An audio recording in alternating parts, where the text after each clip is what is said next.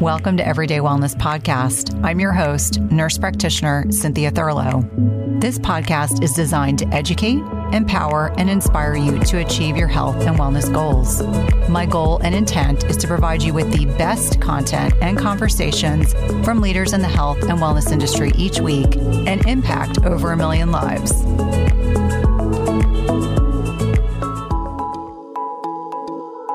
Today, I had the honor of connecting with Dr. Anurag Singh, who is the Chief Medical Officer at Timeline Nutrition that helps develop next generation advanced nutritional and skincare products targeting improvements in mitochondrial and cellular health. Dr. Singh's background is in internal medicine and immunology. He has authored greater than 40 articles for top science journals, been awarded greater than 15 patents and has designed and led greater than 50 randomized controlled studies.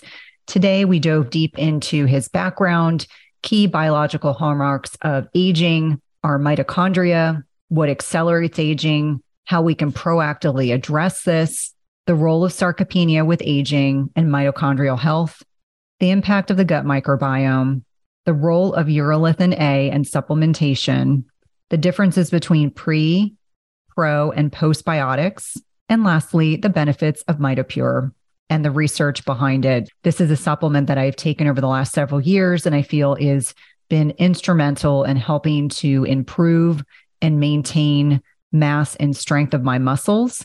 And there's emerging research specific to brain health and cognition, immune and metabolism, and also topical applications of MitoPure.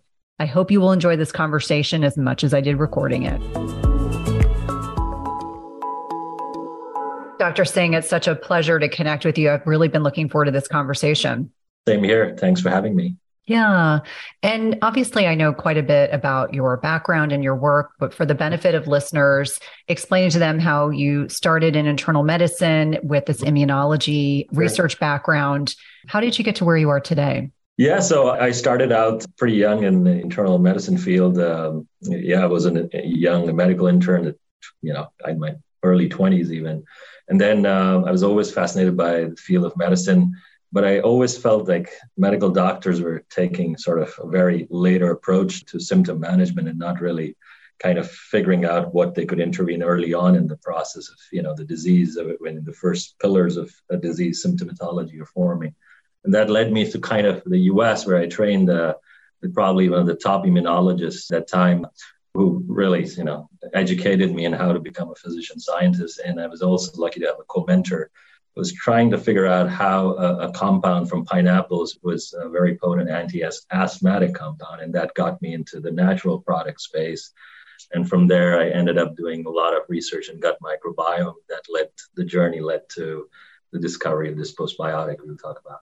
It's really exciting. And I think for so many of us, you know, we might start in a more traditional role within the medicine community. And then as we, you know, become more seasoned or, you know, more vested in the research, we acknowledge there are limitations to the traditional allopathic paradigm as it pertains to prevention of disease. And so that's why I find your research in particular to be so interesting and I haven't really had a, an expert on speaking to kind of the changes that go on with aging, the hallmarks of aging. And so maybe we'll start the conversation there. There are some very well documented biological hallmarks of aging that I think mm-hmm. might be interesting to kind of from a 30,000 foot level, kind of providing some context for the conversation.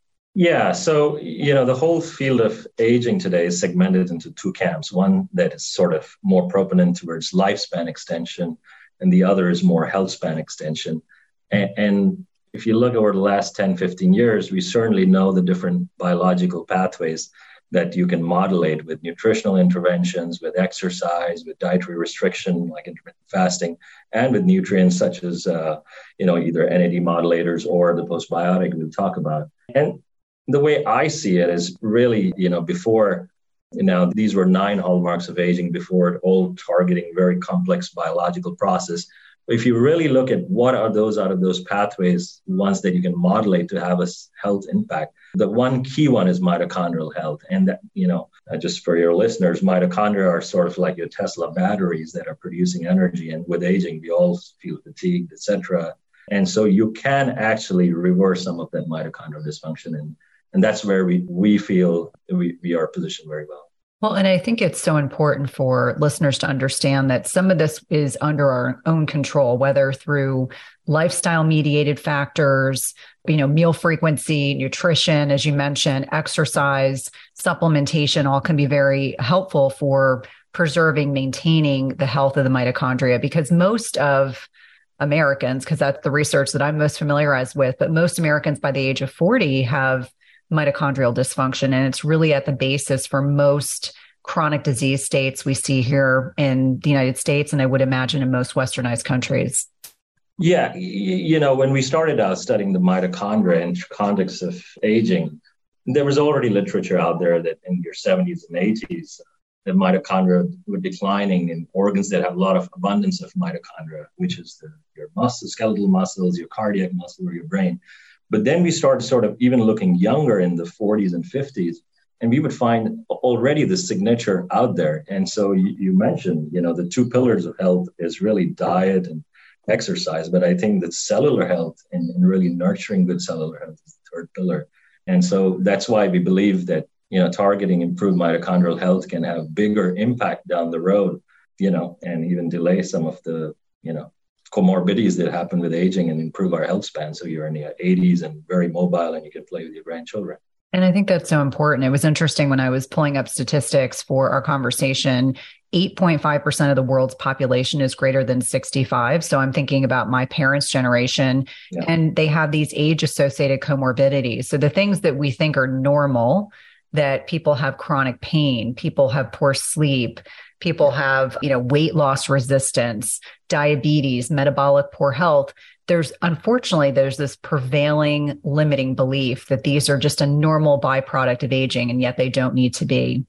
You know i fully agree. And, and trained as a physician they're not teaching good nutrition in medical schools or or other you know healthcare practitioner training right? And this is a lesson i learned after my medical school that nutrition has such a key role in everything we do. Our gut microbiome is absolutely the foundation of good health uh, and linked to inflammation linked to poor mitochondrial health and poor even nutrient absorption. So yeah i, I totally agree with that um, that improving mitochondrial health can have really impactful changes in our life. And what do you think are some of the biggest confounding variables or the biggest contributors to accelerating the aging process. In a traditional kind of westernized society what are the things that stand out to you that are of greatest concern? Well our diet is definitely number one. We are all not nourishing our gut microbiome health. We're not all eating a lot of fruits and vegetables, and we'll get into it. But we've looked into the gut microbiome of different populations the French, the Canadians, the Americans, and the gut microbiome of uh, I would say, is the richest in places where Mediterranean diet is followed as a practice, right? In, in the US and Canadian uh, sort of healthy adult population, the gut microbiome is not very rich, not very diverse. So I think that's the central tenet. And then inflammation is another one. We see a lot of healthy adults who are you know, let's just say not symptomatic of a disease, but if you just take a little blood and look at their blood levels of something like C-reactive protein, they are super inflamed. And being overweight is another, inactivity is the second. We touched upon that.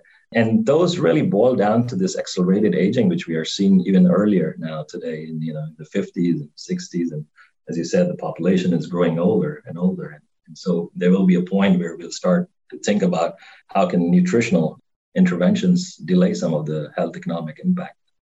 Well, and it's interesting. So, for context, my entire background as an NP up until seven years ago was cardiology. So. I got to see more often than not people who had already gone on to develop chronic inflammatory vascular disease.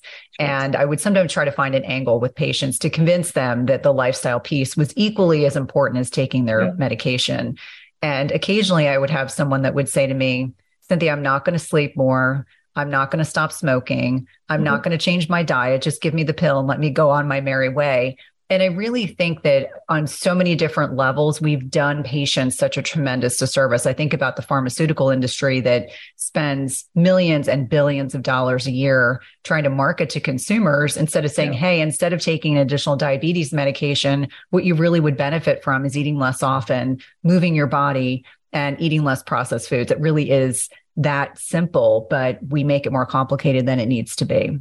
No, 200% totally agree. I mean, if all uh, cardiologists or even geriatricians or even just your family doctor is telling you to, you know, eat, practice a bit of intermittent fasting, do your eight, 10,000 steps a day, that already just those two things has a massive, massive healthcare impact. But of course, there's no incentive to our healthcare systems to do that. And I train as a medical doctor where I can see you see a few patients a day and you build, you know, the wider uh, sort of uh, for the etiology and the symptomatology.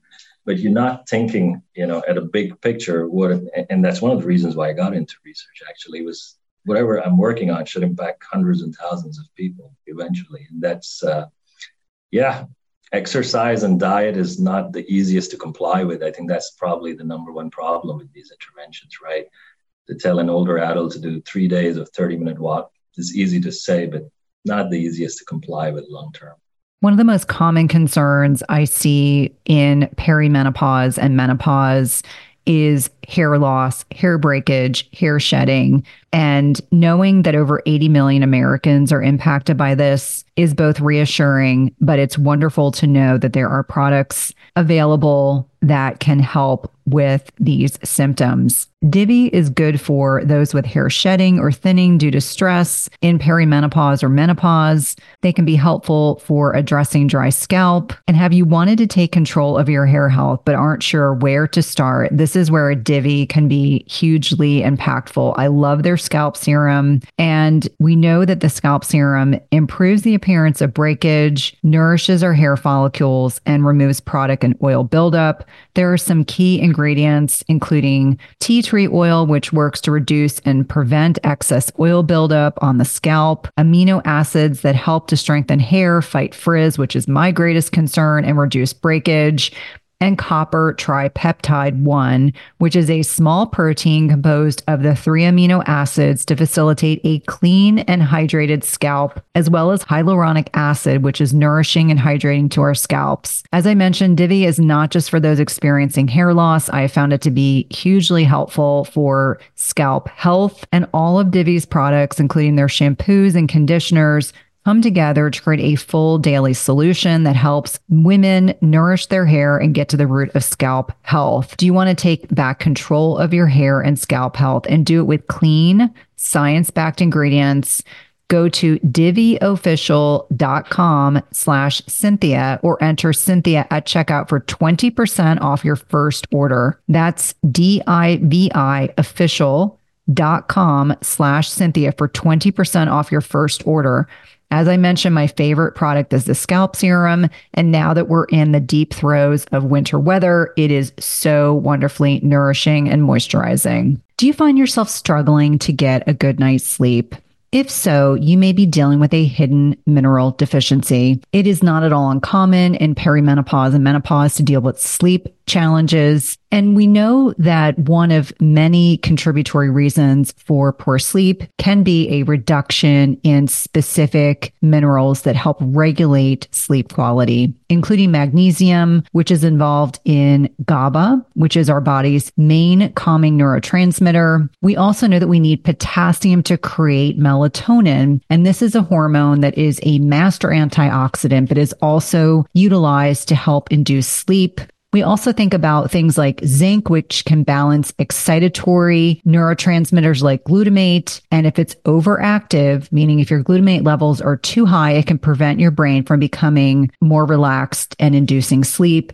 And lastly, selenium increases both our deep sleep and sleep duration. All these minerals matter a lot for sleep and any imbalances or deficits can have a major impact on the quality of sleep you get each night. And that's why I love Beam Minerals. They offer a full spectrum mineral supplement that gives you every essential mineral your body needs in the right doses, all in a highly absorbable liquid form. All you do is take a shot of beam minerals about an hour before bed. Don't worry, it tastes like water and you'll replenish all of your body's minerals in about 30 seconds and give your brain what it needs for deep restorative sleep.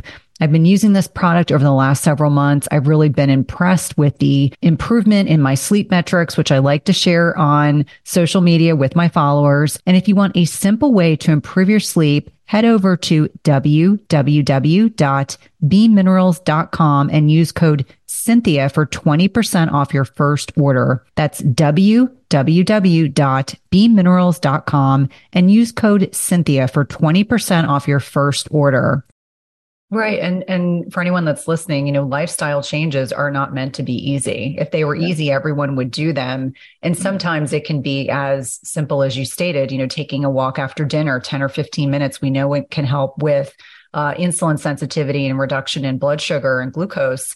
But yet you know, we've kind of, and maybe the pandemic, I know for sure has contributed to this. Sure. But I think on a lot of levels, we've gotten so conditioned to be very hedonistic. We want everything right away. We want to lose weight instantaneously. We don't want to do the work. And I think a lot of that is human nature. And, and things are so easy now. Like I think of the example, I have teenagers and unbeknownst to my husband and I during the midst of the pandemic when we weren't really going anywhere, they were they were doing Uber Eats at night when we went to bed.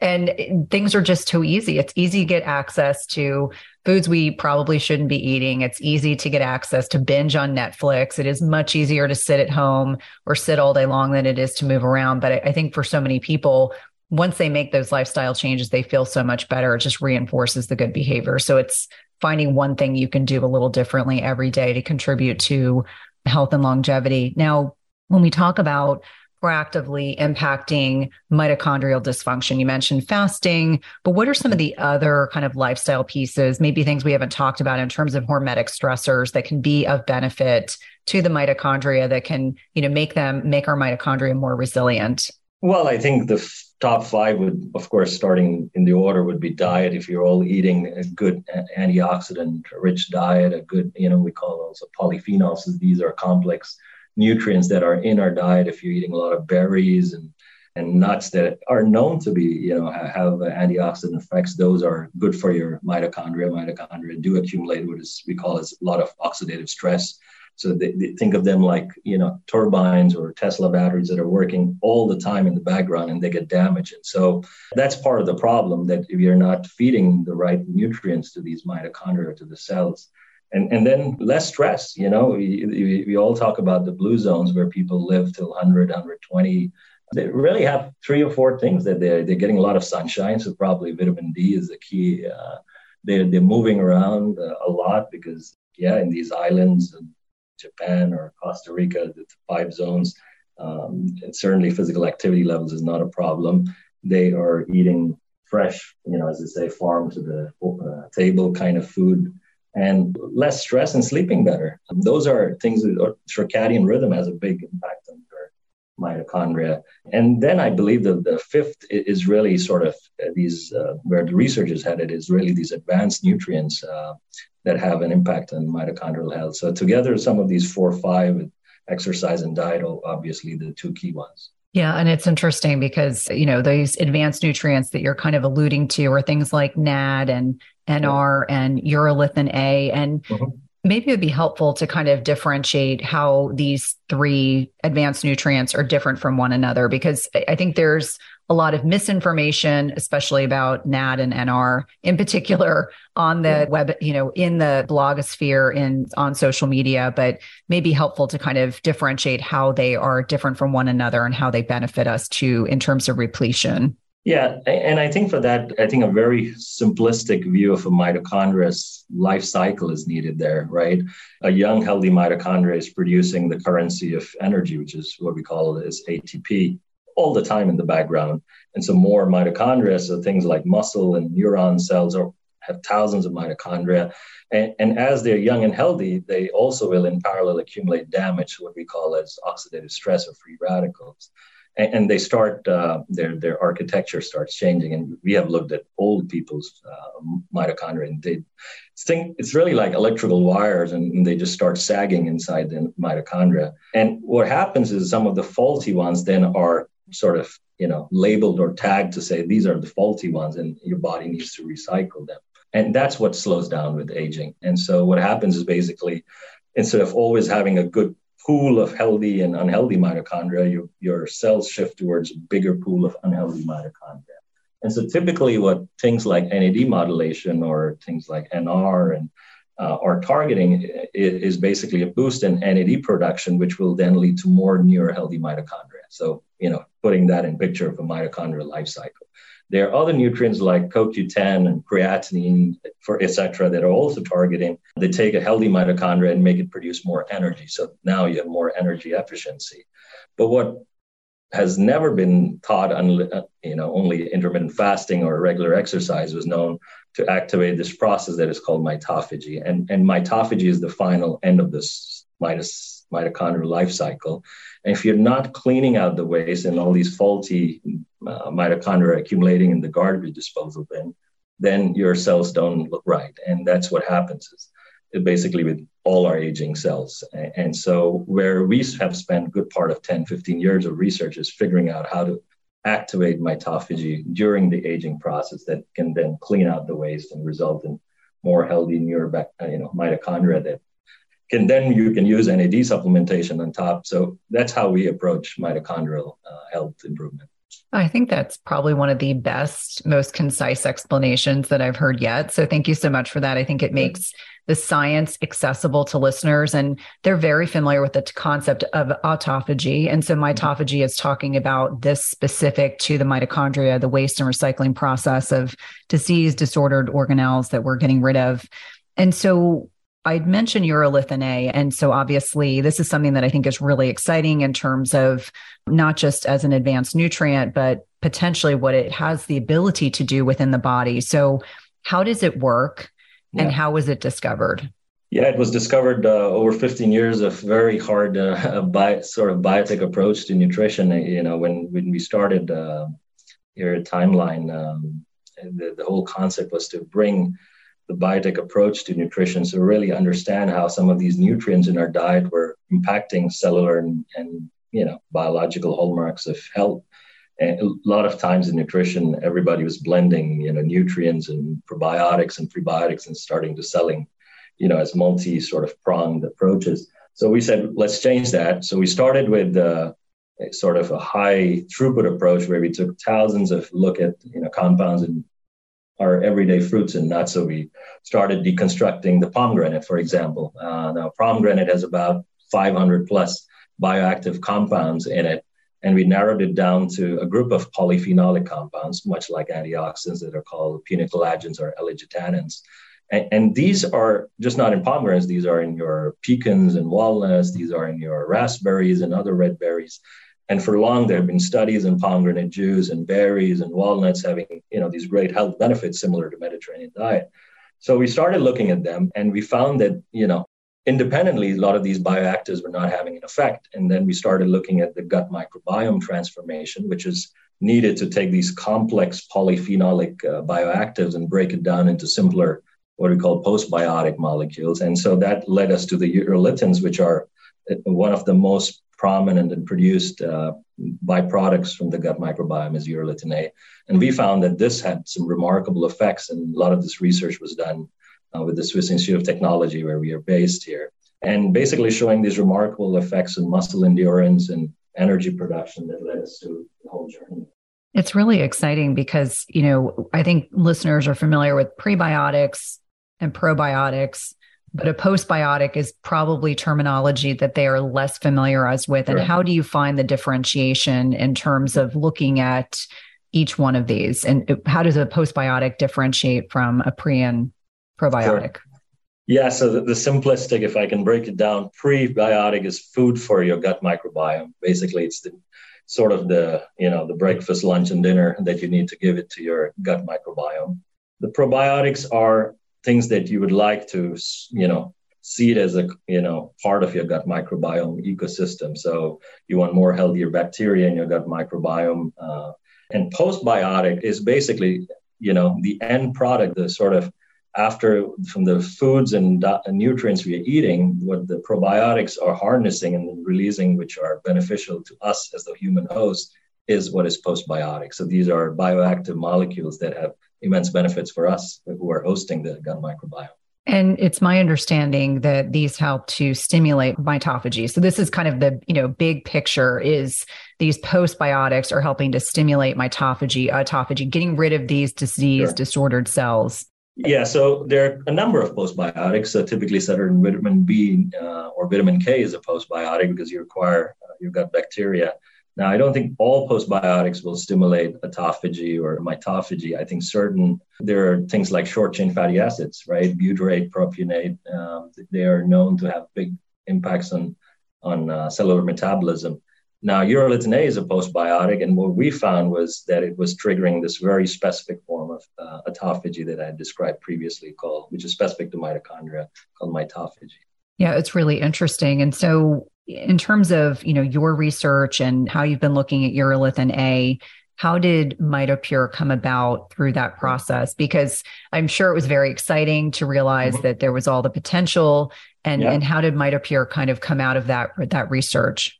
Yeah, so urolithin A, when we started out, had been described as being present as one of the byproducts that nobody had really paid attention to it. It was known to be in Iberian ham, uh, you know, because they were eating a lot of acorns and things like this.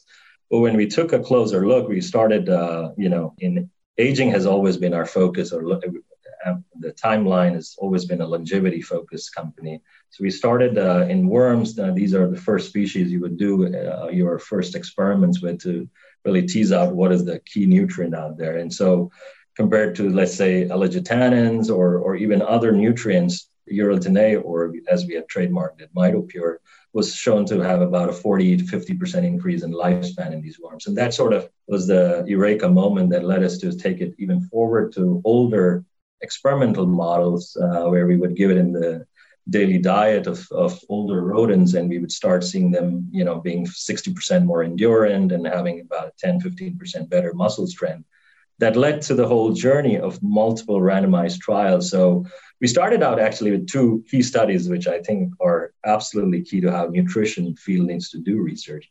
First, we actually went and asked the question, can we measure mitochondrial health during the aging process? And, and we were able to show that in 70 year olds who were running marathons versus 70 year olds who had, you know, difficulty moving around, that if we took a look at their muscle, their mitochondria were, were very bad in the in the those we call as frail people versus those who are running marathons.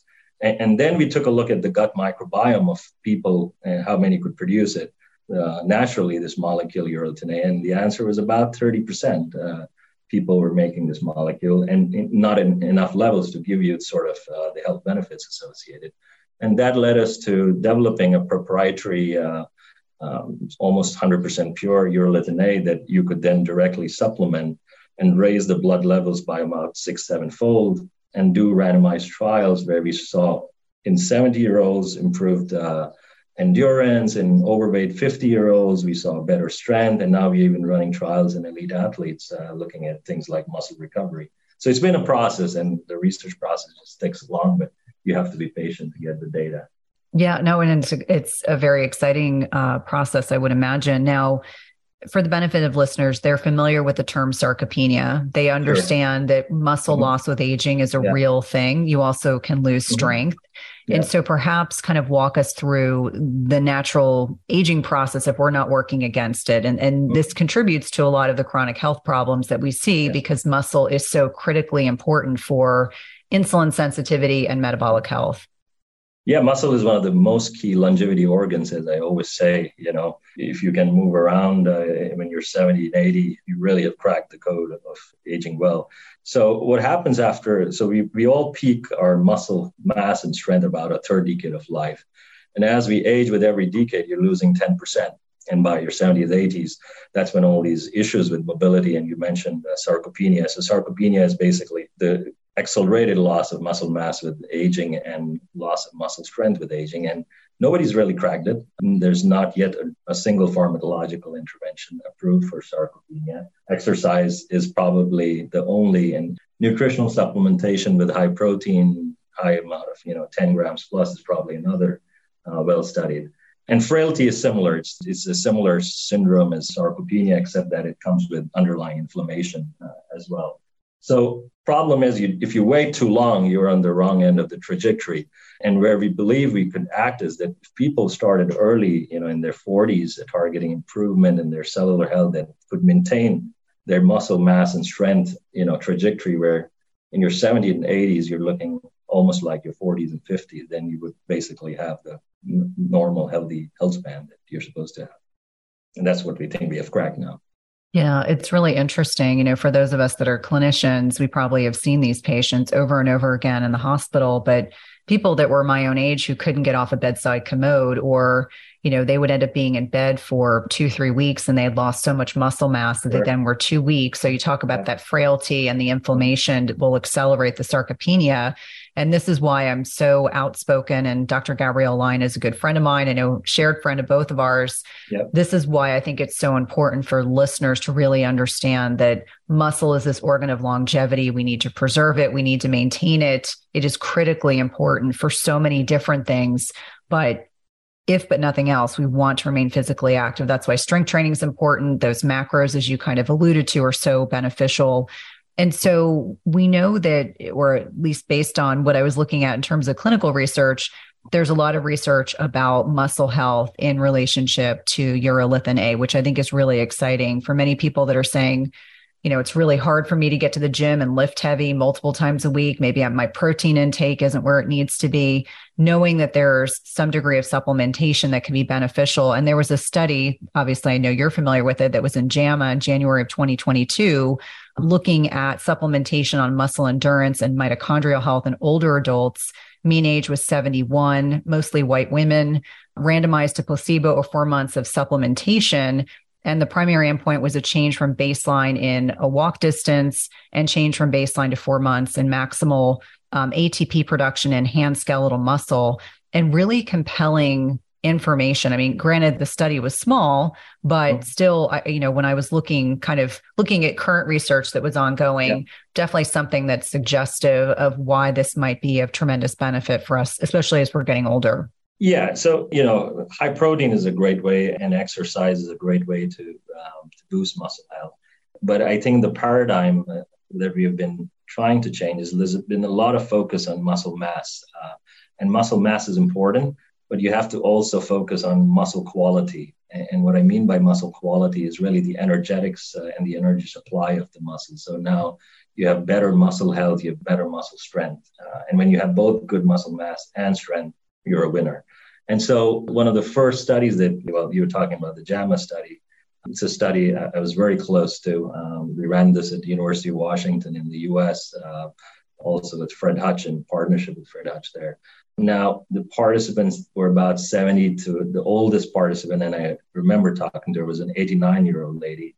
Uh, these were folks who are like our parents, perhaps, uh, who have fatigue issues, who are healthy, you know, they're going about their daily activities. But at the end of the day, they would like to, you know, be, have a little extra 10, 20% more so they can, you know, play with their grandchildren or go about and socialize with their, their friends. And when we did this trial, the number one feedback, and this is the 89 year old lady who told me, and this is a blinded study, so we didn't at that point know. She's like, my gardening has just got, my recovery after gardening has just got so much better.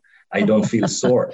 And she was like, I swear I'm on the right product and not the placebo. And we didn't know. And when we finished the trial about six months after, she was right. She knew she was actually on the active product. And so I think what we saw in this trial was that people just had that extra 20% more energetics. And that's the key word that I've been trying to tell most clinicians that it's just not boosting muscle mass. You have to improve the bioenergetics of the muscle.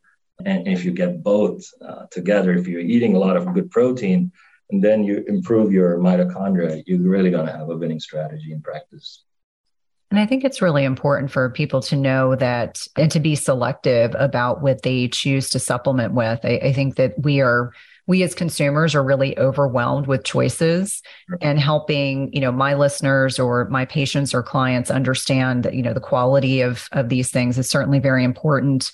Have you seen any negative side effects from supplementation? Anything that you i didn't see anything in the literature so i thought i would just ask. Yeah so you know Today, this is uh, there we have about 15,000 consumers on the timeline product uh, seemed very safe. We've done a randomized trial in at least 900 to 1,000 participants, uh, uh, older, young, even now middle aged.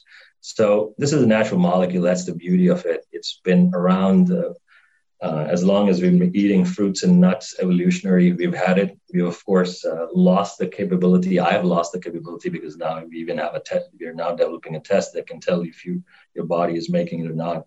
And probably i took a lot of antibiotics growing up and my microbiome never recovered. So a lot of us have lost it right? But we always were supposed to make this molecule naturally and, and it was supposed to be safe.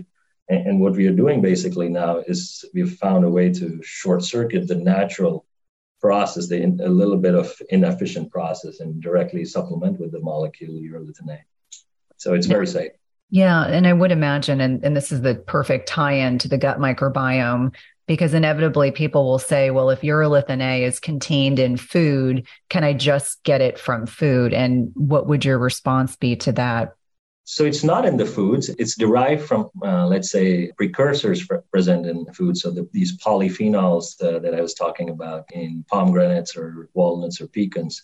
Uh, if you're eating a lot of uh, these uh, fruits and nuts, in parallel, if you're also taking a lot of fiber and eating a good diet, the chances are that you probably have a good microbiome that is probably has a chance to make it. Um, now, we have done studies where we have given a glass of pomegranate juice, pure pomegranate juice, and we see only about 30, 40% people make it. And even in that population, you get a lot of variability, and not everybody's going to squeeze four pomegranates into a juice and have all that high glucose uh, sugar coming anyway with it. Uh, so, yeah, there are folks who, who make it and they make it at decent levels. And there's probably going to be downstream research where we're going to see if some of these people who are naturally making it perhaps have longer health spans and longer longevity, uh, much like all the other key nutrients that we know of. Um, so, yeah.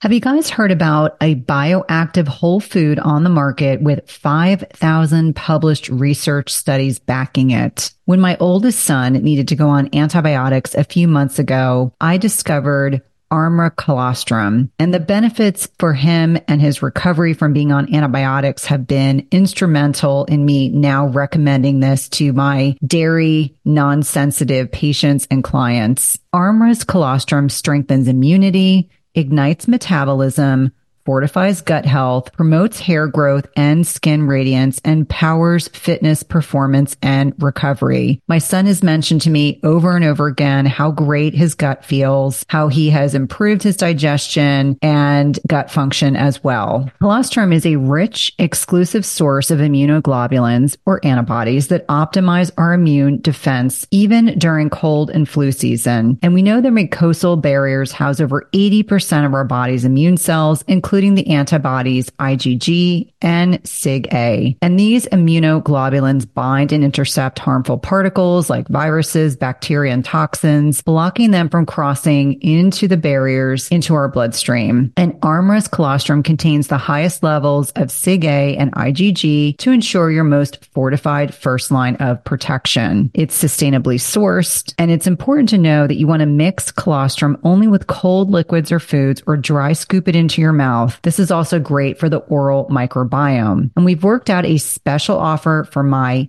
everyday wellness community where you can receive 15% off your first order.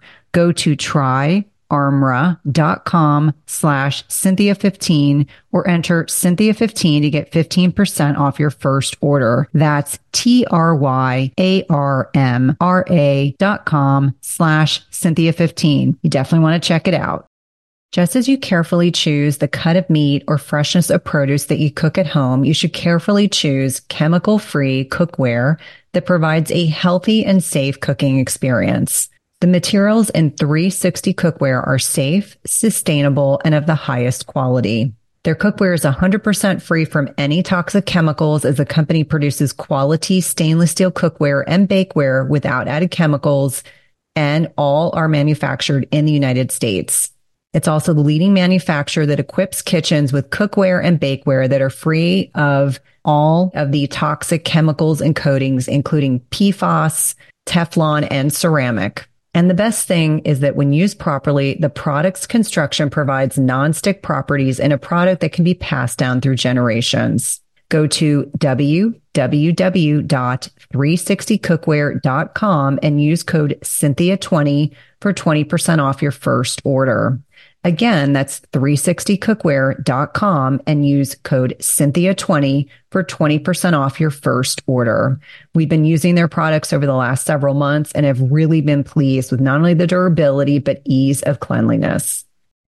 Yeah, it's really interesting. I, we certainly have had a lot of experts talking about the gut microbiome on this podcast. And admittedly, when I was in school, which seems like 25 years ago, 20, 25 years ago, the gut microbiome was not a thing. But now we're starting to acknowledge the net impact of our lifestyle on the health of our gut microbiome and why antibiotics there may be in fact instances where we need them but we want to sure. limit the use of antibiotics knowing that it can kill off beneficial bacteria what are some of the other things about our modern day lifestyles that can impact the health of our gut microbiome? Well, inactivity. We know the gut microbiome is in many ways an organ in itself now, and that's how people are approaching it. It changes from your infancy to your, you know, teenage years to your adulthood and then stabilizes in your adult years and then again starts changing as we grow old. And so gut dysbiosis is now one of the new hallmarks of aging. In addition to you know some of the new hallmarks of aging, there were nine, now are twelve, and so mitophagy was added, and inflammation, chronic inflammation was added, and gut microbiome dysbiosis was added. And so I think in the last ten years, the field of gut microbiome has just exploded. Uh, we still don't know the right techniques to look at it, I believe, and we're still scratching the surface of it. But if people are eating right, then they have no you know, as I mentioned, my own example, growing up in India, taking a lot of uh, early life antibiotics. I think I eat rice today, but you know, it was set in stone probably early on uh, with the antibiotic use. And I do have, you know, you could have issues with gut microbiome dysbiosis, such as irritable bowel syndrome or inflammatory bowel diseases, is pretty well documented. But now even the gut brain axis is coming up that a lot of diseases of the brain, like Parkinson's disease, actually start in the gut, which is a thought 20 years back you would have laughed at. But now that's where the research is coming in. Well, and it's always interesting, you know, know better, do better. And certainly, you know, this is a product for full transparency that I've been using for a long time and really enjoy the powders in my yeah. daily smoothie that I consume, which allows me to take in supplements that I otherwise wouldn't have the opportunity to consume. And so what is your practice? Are you, do you use the oral supplement? Do you use the powders? What are you using day to day? Yeah, so I tend to have a preference of popping pills. Uh, that's just me. uh, uh, you know, again, that's maybe my bias as a trained physician uh, early on. Uh, um, and, and, a lot of our trials were actually initially done uh, for compliance reason. It's easier to tell people to pop you know, two pills. So each pill is about 250 milligrams of, of urolithin A. So if you take two, you meet your 500 milligram sort of targeted dose that we are seeing all these great effects uh, on muscle and mitochondrial health.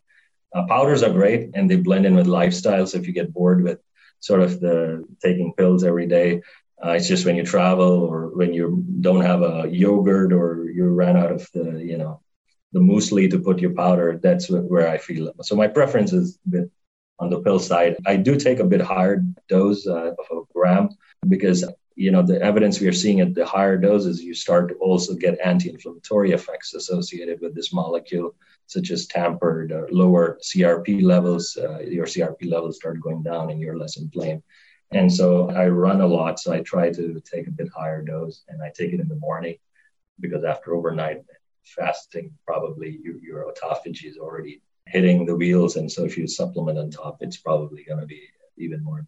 No, that's really helpful. And I think for the benefit of listeners that may not be familiarized with your product right now, you can use it in things like I've done protein balls, I've done smoothies. In fact, if you purchase the products, you get a really nice, essentially like a recipe book. So it gives you a lot of creativity. And I'm always tinkering with recipes, but I like it in my smoothie because that's usually how I will break my fast, tail end of my fasting window. And so before we kind of wrap up, when we're talking about, you know, the clinical research, you mentioned a great deal about muscle health. Mm-hmm. What are other areas of health that are investing that you're seeing the benefits from MitoPure beyond the muscle yeah. health piece and reduction in inflammation?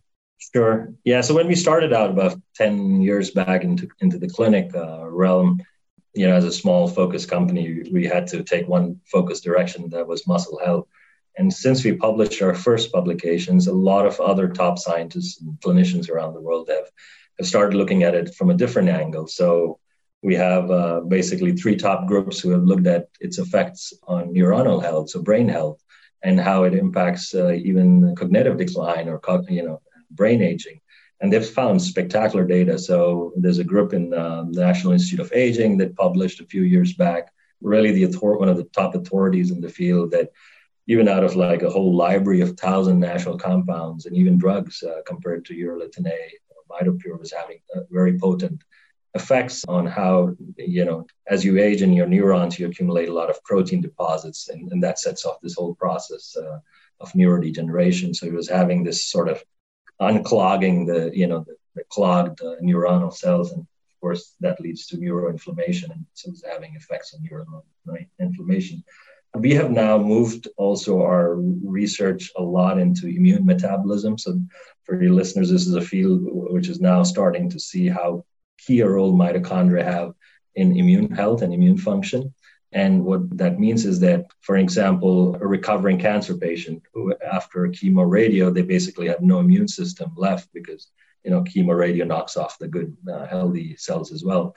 And so, how fast with your reseeding of the mitochondria can you get immune function at you know the top level uh, so they can fight off infections and things like this? So this is one of our areas of focus areas of re- research is really immune health and how you we use mitochondrial improving mito- mitophagy and mitochondrial health to improve immune health. And the other is uh, we are starting to look at how can we deliver uh, MitoPure, just not orally, but topically also. A lot of folks ask me, oh, how do you measure mitochondrial fat? Uh, how do I feel that your product is working? And, and that led us to the road of, you know, people, what do people see first as you age? It's really visual aging science, right? So, and then you bypass all the oral um, sort of uptake and absorption issues by just giving in the topical uh, delivery. And so we, that's the line we are pursuing is skin aging and how topicals and formulations of MitoPure can have a big impact on aging. That's really exciting. And, and for the benefit of my listeners, because most of my listeners are middle aged women. So 35, 45, 55, 65 and beyond. And for so many of us, as we go through perimenopause into menopause, and women are if they're not taking HRT, they've lost predominant estradiol is now made weaker in weaker formulations in estrone and fat tissue. And so the degree of immune impact of this loss of estrogen is pretty yeah. profound. And, and actually, very humbly, the more as, as I kind of navigate these changes in my own body, the changes that I'm seeing, I think if anyone's listening and they're and they're trying to to kind of you know think of other ways that mitopure can be of benefit. It's with the understanding that with this loss of estrogen signaling as we're transitioning into menopause we're increasing inflammation. And what many don't realize is that estradiol has a potent uh, net impact on immune function in the body significantly so in the gut microbiome. And, and as I stated before, as I humbly learn these things, I like to share them. So, yet another reason, if we tie in women in particular and the changes that are going on hormonally with age, that loss of insulin sensitivity, less metabolic health, if they're not being conscientious, also can impact us on an immune level as well. So, I love that you're doing research in this area too. Yeah. Yeah. Sure. No, happy to share new data as it comes out and with your audience and yeah, I, we, can, we, as I mentioned, we are also developing this test. If anybody is up for trying uh, our beta version of this test, where if they can test if the body is making urolithin or not, we can offer that as well. Yeah, I would love to hear more about that. Well, Dr. Singh, I want to be respectful of your time. Please let listeners know how to connect with you. Obviously, MitoPure is a podcast sponsor, so we'll make sure that all those links are included. What's the easiest way to connect with you and your team, to your research, to MitoPure, to connect with you online? Yeah, so they, they, of course, if they want to learn more about the scientific discoveries and the products, they can go to timelinenutrition.com. Uh, we've also uh, have a sort of education website called mitopure.com, and they can go to that and learn about all the published literature and all the upcoming new science. Well, thank you so much for your time today. This will be an invaluable resource for listeners. Thanks for having me, Cynthia. If you love this podcast episode, please leave a rating and review, subscribe, and tell a friend.